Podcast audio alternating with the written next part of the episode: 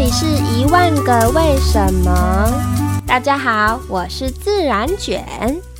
相信大家最近很常量体温，体温后面有什么故事呢？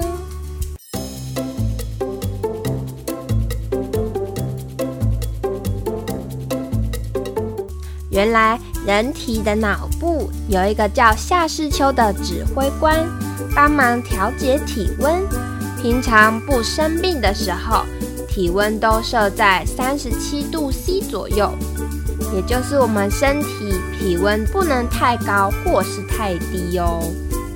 皮肤的话，则是看门员，专门感受外面的温度变化。如果太冷的时候，我们的血管会收缩，竖毛肌也会收缩，也就是会起鸡皮疙瘩哦。那我们也会发抖，来产生热能。如果外面太热，血管会扩张，也会出汗，来帮忙排除热量。想一想，我们平常在运动的时候，是不是有流汗呢？另外，还有一个很重要的反射，叫做脊髓反射。比如，我们碰到热汤，手会赶快收回来。当紧急状况发生的时候，这个反射能保护我们自己哦。再来，平常我们最常量的耳温枪。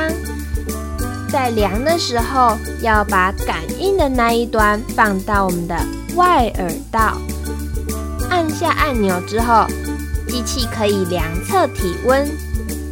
那如果左边、右边量的体温不一样怎么办呢？我们需要选温度比较高、数字比较大的那一个哦。那这样大家有了解了吗？那我们下次见喽，拜拜。